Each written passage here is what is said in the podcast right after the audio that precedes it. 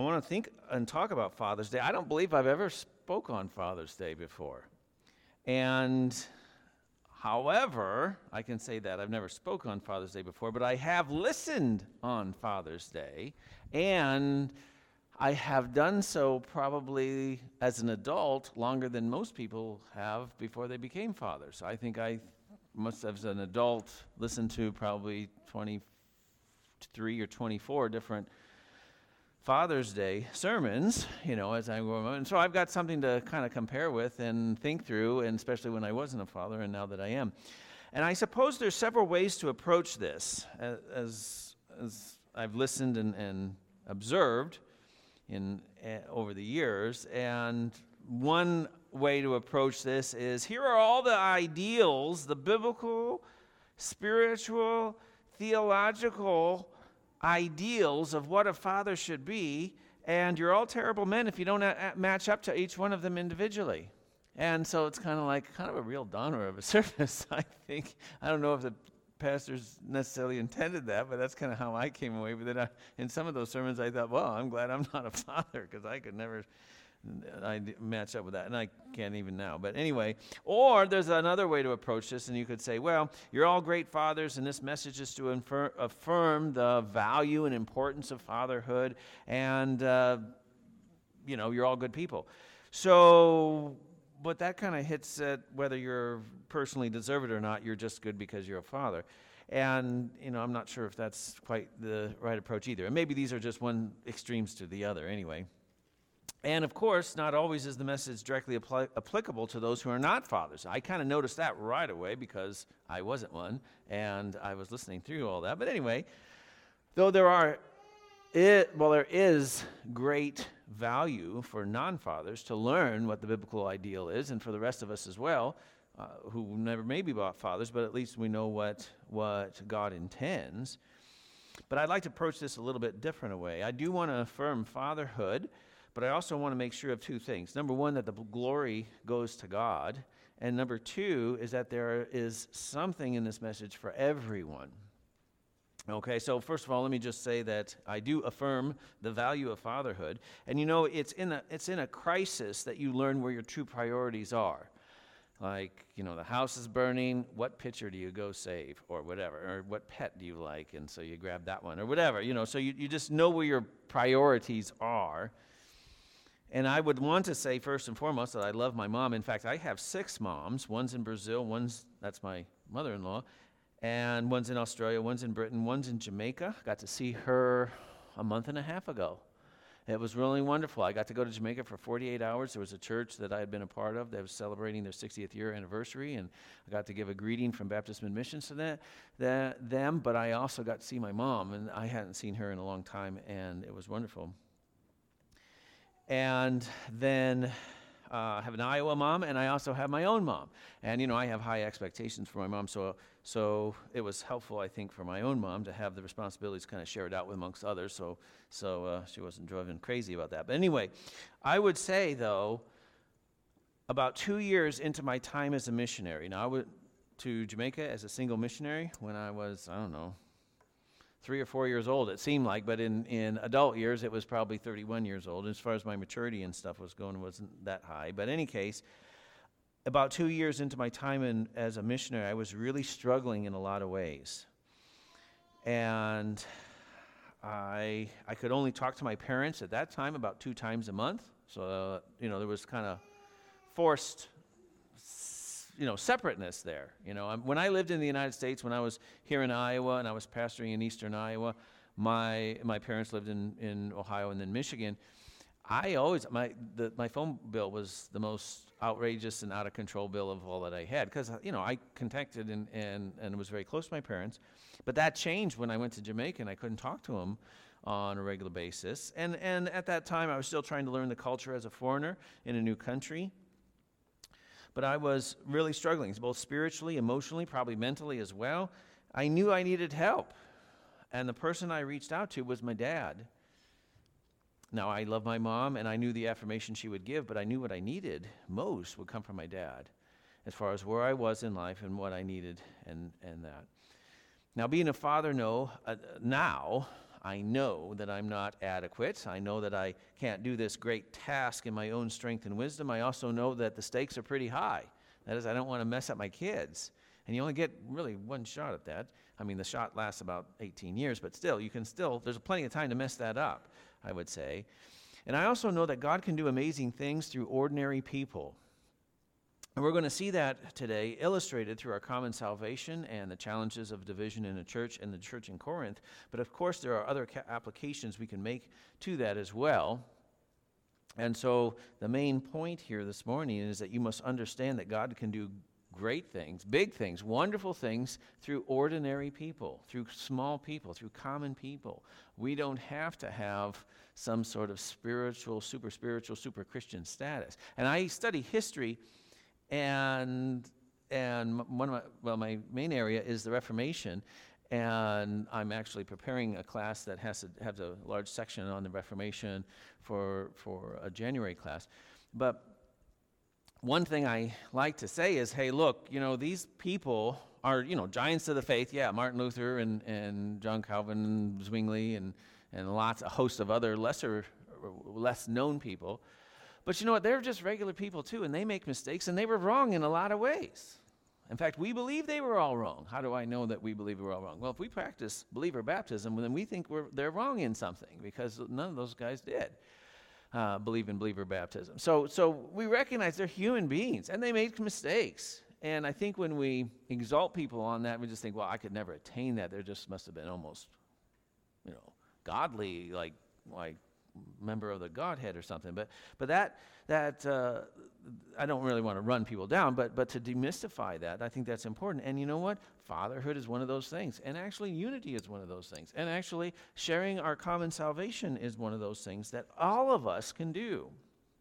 So we must believe, must trust, must understand that God can do great things with ordinary people. Now, the passage of Scripture, I'm going to re- start reading in verse 18, but we're going to focus in on later in the passage. It says, For the preaching of the cross is to them that perish foolishness, but unto us which are saved it is the power of God. For it is written, I will destroy the wisdom of the wise, and I will bring to nothing the understanding of the prudent.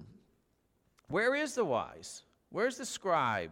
Where is the disputer of this world? Hath not God made foolish the wisdom of this world. For after that, in the wisdom of God, the world by wisdom knew not God. It pleased God by foolishness, uh, by the foolishness of preaching to save them that believe. For the Jews require a sign, and the Greeks seek after wisdom, but we preach Christ crucified. Unto the Jews a stumbling block, and unto the Greek foolishness. But unto them which are called, both Jews and Greeks, Christ, the power of God and the wisdom of God, because the foolishness of God is wiser than men, and the weakness of God is stronger than men. For you see your calling, brethren, how that not many are, uh, how not many wise men, say, how that not many wise men after the flesh, not many mighty, not many uh, noble are called. So I want us to have that sort of as a backdrop before we get into the word this morning. Let's look to the Lord in prayer. Father, thank you for the opportunity we have to do a very important thing to look into your word, to see what is there. And no matter how much of a daunting or difficult practice that is, we know that it's helpful for us. But Father, I hope that we would take it one stop, step beyond that, just observing, but also practicing. That is, putting into practice. Help us to realize that there could be something in your word today that, that you are trying to impress upon our, our life through the ministry of the Holy Spirit. And Father, I pray that you would help us to allow that to happen this morning. For this we pray in Jesus' name. Amen. All right, so why do you need to understand that God can do big things through small people? Well, because really, re- all of us fit into that latter category. I mean, at least I do. I'm not a super Christian or anything like that.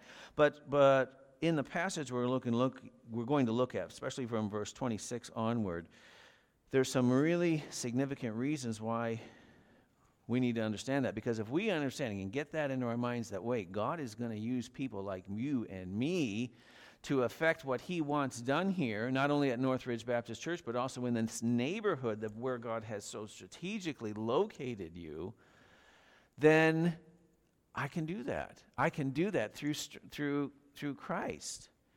And uh, why is that so hard for us to understand? Well, I just read verse 26 there. For you see your calling, brethren, how that not many uh, wise men after the flesh, or uh, not many mighty, not many noble, are called. Why is this so hard for sometimes for us to believe? Is because powerful people have difficulty being attracted to our message. Did you notice that? Powerful people. He even mentions their nobility. Nobility. I'm going to come back to that just in a second. But verse 26, especially turning your attention from the, both of those groups that believe in verse 24, both the Jews and the Greeks. The fact of verse 25 bears out the foolishness of God is wiser than men, and the weakness of God is stronger than men bears out in our experience, those who believed, it's difficult for an intelligent person by earthly standards. Say, I mean, I read about this one guy, this was years and years ago, but he finished a PhD in physics and then in chemistry, and he wrote one dissertation one month and one dissertation the next month and finished it all out at the same time, graduated two PhDs. Wow, that must be a really smart guy. And you know what they showed him? It was a little clip or something. They showed him playing video games because that's kind of what he likes to do to kind of wind down or whatever. But a really smart guy. And you've probably known smart guys like that. A lot of times they tell you how smart they are, so you kind of have an indication of that. But anyway, how would a person like that be attracted to a message that tells you how bad you are? that, I mean, when we're trying to convince somebody of the gospel, we have to let them know they need the gospel. And how do we let them know they need the gospel? Well, we quote the Bible to them. For all have sinned and fall short of the glory of God. You fall short. Hey, do you see all my uh, accomplishments and all that? So the intelligent person isn't necessarily going to be attracted, but also those who are, I don't know, high achievers. You know, somebody who who maybe never went to college but started a multi billion dollar company. Hey, that person's got power, that person's got brains, that person's got some, some influence worth listening to. Are they going to be so, I'm especially a self made person like that, are they going to be so interested into a message that tells them how that they fall short, that they're not good enough, that they're, well, I've been having te- people tell me I'm not good enough my whole life and had a chip on my shoulder, and that's why I'm such a, an accomplished person. I mean, you, you, you see those, those dynamics going on in, in people's lives. But it's difficult for an intelligent person, for a high capacity person, to be attracted to a message that tells them how much how bad they are. And and to put their faith in a message, God's plan, that was purposely designed to be an affront to that person's wisdom. Well, wait a minute. This is foolish. Yeah, it is in the eyes of this world. But this isn't from the world, this is from God. And it's important, it's difficult for a proud person, for whatever reason they choose to be proud about, to put it his or her faith in a message that reveals their own powerlessness. There is nothing you can do. There is no amount of money that can buy your salvation. You are powerless. No, I'm not. I can do it. No, you can't. That's not going to be a really that much of a, a powerful message or a appealing message for them. It's difficult for a respectable person to put their faith in a message that magnifies their ignoble existence. And I, th- I told you that about the nobility. The nobility, when it was around, again, I've studied history, so that's kind of what I'm kind of thinking there, Middle Ages and, and after that. The nobility did everything they could to show that they were different than everybody else. They lived in different types of homes than everybody else. And how do we know this so well? Because you can see pictures of the homes that they lived in. Versailles, I've never been there outside of, of uh, Paris, France, but that's where King Henry the whatever, I'm sorry, Louis the whatever, 14th, 15th, 16th, lived. And I mean, it's just an amazing place. And, and they have what's called there, I've seen it in pictures, these, this, the, the Hall of Mirrors or something. It's all gold and mirrors. I mean, it just looks like the gold goes forever or whatever. But anyway, they're different from you. That's what they wanted people to see because they, they, they wanted to maintain their power, of course. Do you think a person like that is going to be uh, attracted to a message like we have? Not many, the Bible says uh, in verse 26. Not many wise men after the flesh, not many mighty, not many noble are called. Can you imagine a peasant in those days, you know? King's ch- chariot or carriage or whatever breaks down and he's helping fix it and he tells the king, "Hey, you're you're a nasty person going to hell because you don't have your sins forgiven." That's probably not going to appeal to someone, you know, in that high and mighty state. And yet, first century Corinth, what's going on there? Who was accepting the gospel? Those people who were enslaved and those people at the lower le- levels of society. Why? Because they had a gospel message that they could believe and they had eternal life, and some of the higher ups did not. The application here is we need to realize the difficulty some people have in accepting the gospel, and this will help us be more understanding and patient with him. Oh, you know, this guy's a blowhard. You know, he's just so impor- impressed with his own being and essence that, that, you know, God could never use a guy like that. Anyway, I don't care how much money he has. Let's, let's focus our, our interest elsewhere. Well, no, really, the, we shouldn't be surprised about that. We shouldn't be, and, and in the world in which we live in, almost everybody can, you know, the individualness and the, the rugged self determination that, that seems to be so exalted in our day and age, people are going to have a problem with this message. And it's going to take some patience and time. Can I make another application for us today? And that is that of fathers. We're supposed to be big, powerful, tough, all knowing, and maybe even a little bit intimidating because that can help us in some situations with our kids. But we're supposed to know what and how to do it. But we need to be humble. We need to be learning. We need to be meek, that strength under control. And we need to be 100% dependent on the Lord for the wisdom that we need to be fathers. And it's okay for us to realize that. I've had to ask my own children to forgive me. I don't know if you've ever done that, but boy, asking a four year old to for, forgive you or something like that. I, I didn't know I was going to be in a situation, especially when I'm in my 50s here. But I've had to do that because, you know, I mess up. I don't like doing that, but it's important to do, to be vulnerable even to our children, to be human. Theological implication for us is for all of us to understand God is not impressed with us. We need to be impressed with Him. And I think that's really helpful for us to understand, even as we're taking the gospel to other people. And we need to magnify uh, what God has done in our lives. And, you know, hey, give your personal testimony. That's a wonderful thing to do. Not how wonderful you are, but to magnify how great God was in saving you. That's a wonderful thing. Let's keep going in verse 27 and 28 it says, For, But God hath chosen the foolish things of the world to confound the wise. God hath chosen the weak things of the world to confound the things which are mighty. And the base things of the world and things which are despised God hath chosen, yea, and things which are not, to bring about to bring to naught the things that are. Why would why do you why, do you, why should you understand? Why should you act on the fact that God uses to do his great and wonderful things? He uses common and everyday, ordinary people like you and like me. Especially if you are someone here who has trusted Christ as your Savior, you know your, your sins are forgiven, you know you're on your way to heaven, not because anything you did, but what Christ did for you. Why should you believe that and act on that? Well, because God purposely devised a message that goes against the world system of the world. And when you think in the Bible of what He's telling us to convey to others, you think, boy, this is going to be a tough sell here.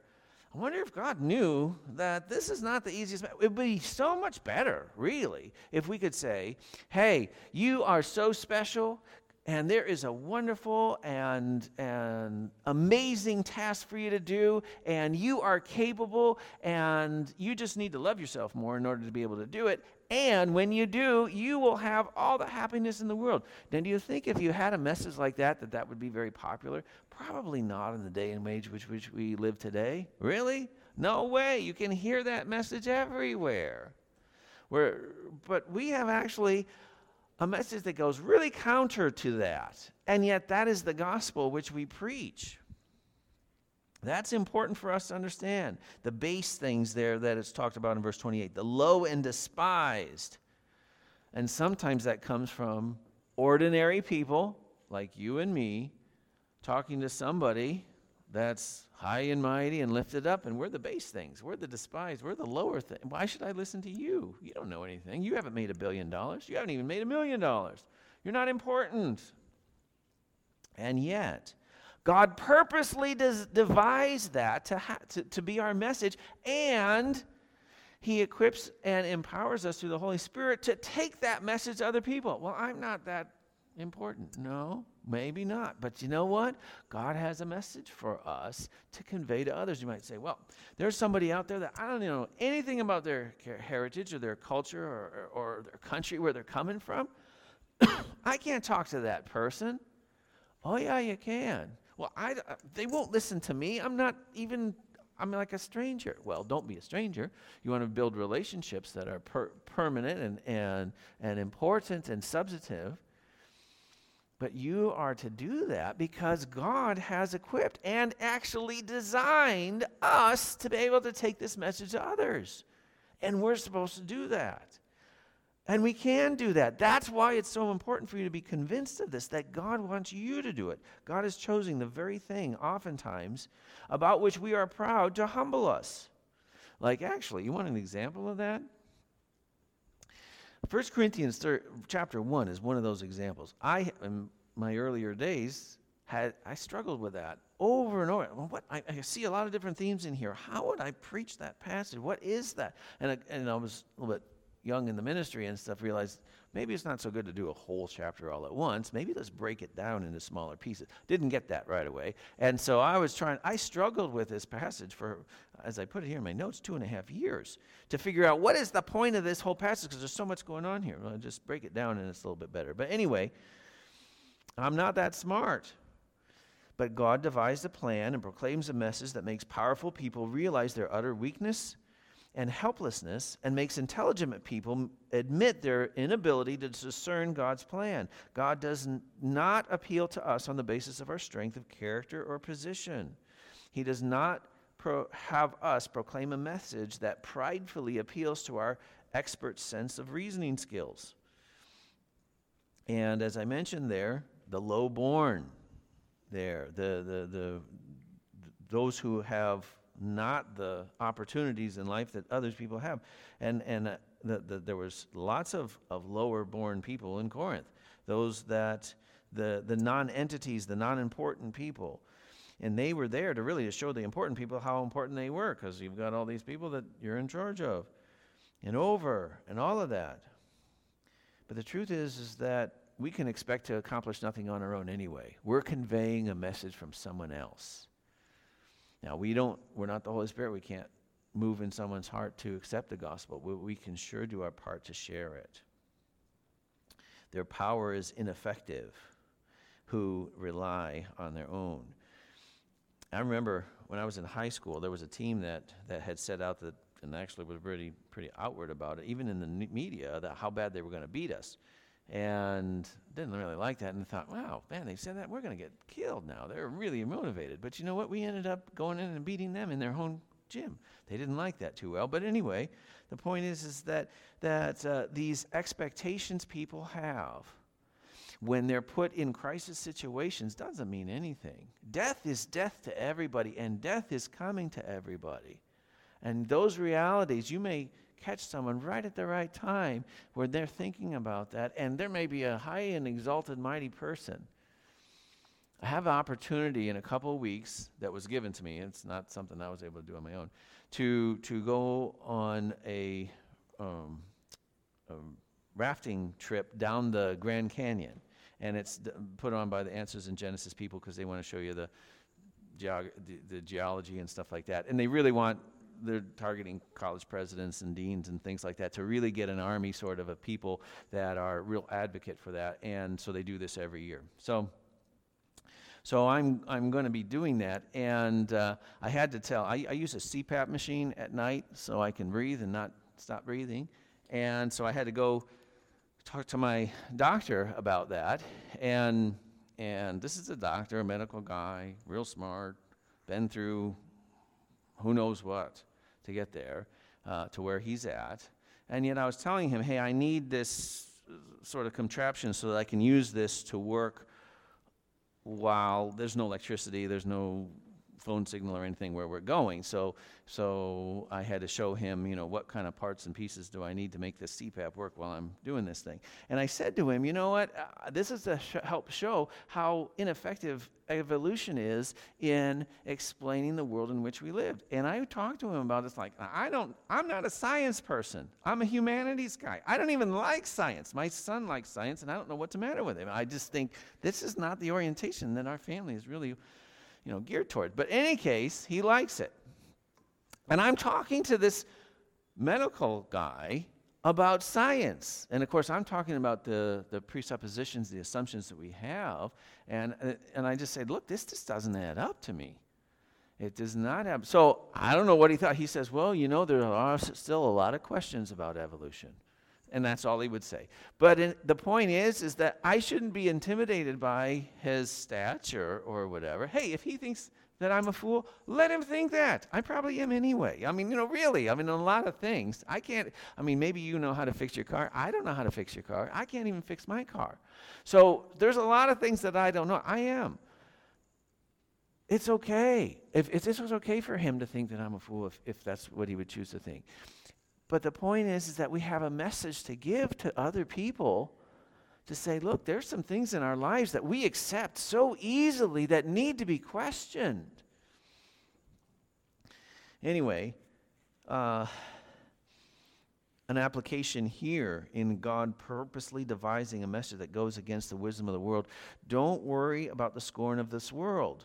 In relationship to our message and in relationship to how we live our lives, we need to reach them with this message of foolishness to show forth God's love and concern for their very souls. And I'm excited about the opportunity you have here at this church. The world's outside your door. You have people groups that need the gospel, and you don't even have to go very far to find them. God is not done with this church. He has a plan, He has the power, and He has the wisdom. That's what we need to rely on. And for fathers. This also applies to fathers in relationship to how God wants us to order our homes. Do you know the devaluation and degrading of the role of the father has been evident in our culture, at least since the 1980s when I could figure out that I was a live being and could figure out how things are going. In those days, we used to have what's called TV and network TV. That is, you didn't decide what you wanted to watch when you wanted to watch it. You watched it when they wanted you to watch it. You know, so so sitcoms and all that stuff, and and the role of the father was, was clearly being devalued even back then. The ideal man was portrayed so often, oftentimes in a feminized and very incompetent way. So, if you, as a father, want to raise your children in the way the Bible intends, you're going to appear foolish to this world. Absolutely, you are. You want to educate your kids at home? What's all that about? That's crazy. We do that too. But in any case, you're going to face ridicule and scorn. Sometimes that might even come from members of your own extended family. But wisdom, our wisdom, comes from above. Our wisdom should come from a careful study of God's word, what you allow in your home, what you don't allow in your home, what you allow your kids to associate with in their dress and their actions, and how you stir their affections towards the things of God. You'll be thought of as a fool how you raise your kids if you raise them in a godly way. But you know what? We're okay with that. We should be okay with that. Why? Because our, fool, our the greatest message we have to share with other people is foolish too to them until they have the Holy Spirit work in their life. Implication here too is this teaches us about the very nature of God. The things that we honor and value so highly mean nothing to Him. He repeatedly takes the despised and makes it into useful vessels for His purpose and plans. Let's keep reading in our text in verse 29 following. There, sh- there, that no flesh should glory in, in his presence. And this is where we're talking about the glory of God. And and not that, oh, you know, let's hear your story about how wonderful uh, you've overcome all of these things in your life and whatever. I mean, those stories are inspirational, I get that. But, but as Christians, where does the glory go? Verse 30 But of him ye are in Christ Jesus, who of God is made unto us wisdom and righteousness and sanctification and redemption, that according as it is written, He that glorieth, let him glory in the Lord. Verse 30 is also translated in another version. And because of him, you are in Christ Jesus, who became to us wisdom from God, righteousness and sanctification and redemption. Only because of what God has already done for us can we be saved. The point here is that everything great in us was given to us by Christ. We don't have greatness in and amongst ourselves. Okay? So God is forcing us to the conclusion that the only way to glory or boast about is in Him. There is nothing in ourselves that, we, that can commend us. Really, we're nothing, and that's okay. Why? I have an illustration here. I heard it from a pastor in Jamaica, and I've never forgotten it. How much would you pay for a toothbrush? Now, I was just actually looking for them at Walmart, and I like those ones, you know, we use for travel, like one time purpose. You get a bunch of six of them for a dollar. There wasn't any there. So I told my wife, next time those come around, let's buy as many as we can because you know what? Those are helpful. How much would you pay for a toothbrush? So when I buy those, I'm not good with math either, science math number. But I don't know what six divided by 100 is, but it's not very much. I'm willing to pay that. How much are you willing to pay for a toothbrush? Do you know that at auction there was a toothbrush that went for $22,000? Now, this was a while ago, so I don't know in what today's funds that would be, but it would be more than $22,000. Would you pay for $22,000 for a, for a toothbrush? And get this it wasn't brand new, it was actually used. Why would you pay $22,000 for a toothbrush that wasn't new? Probably because you're not going to use it. Well, it's not because of the intrinsic value of that toothbrush, but it was because of who owned it. It was used by Napoleon Bonaparte from the early, you know, 1800s or something like that before he kind of uh, got his end at Waterloo. But anyway, so it's not what the value is with the toothbrush, but it's because of who owned it. And I think that's a helpful way of understanding of our value in Christ. It's because of what Christ has given to us, is why we have he, he, he loves us and and and it's because of who owns us. That's why we have value.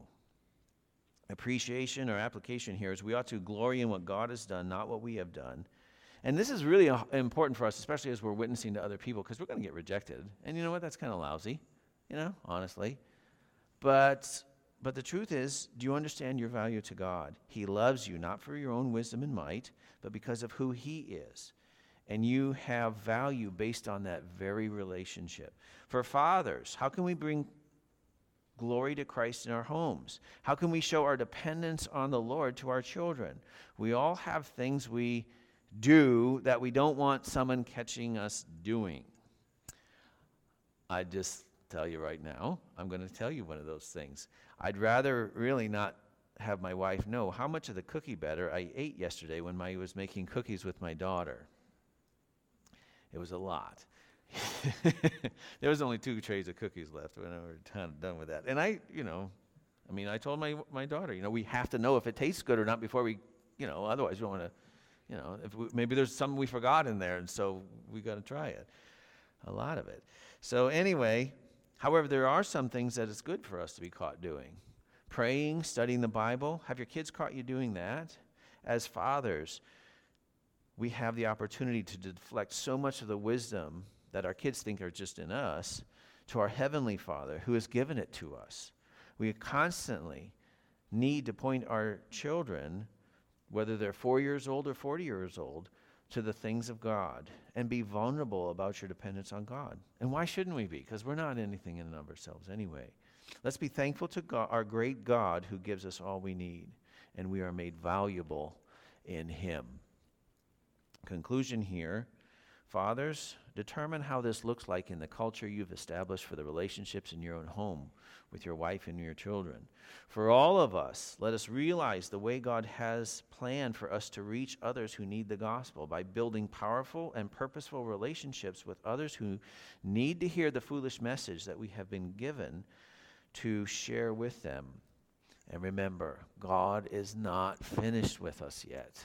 Otherwise, why are we still here? So God has a purpose and plan. There's something very strategic about the fact that Northridge Baptist Church is established and is going and is in this location. God is not finished. Let's close in prayer. Thank you, Father, for the opportunity we have to look into your word, and thank you for the encouragement that you bring to us from your word. Thank you that you decide to use us who fail you so often, and yet this is your plan. And so, even if we look at the fact that there's foolishness from what the world considers wise in our message, that we're delivering something that you've given us to do. And so, Father, I pray that you would help us to renew ourselves in opportunities that you would allow us to have in this coming week. Help us to look for opportunities to share Christ with others, even if they seem to be uh, unwilling or might be unwilling to accept the message. Father, I pray you would give us strength to do that in Jesus' name. Amen.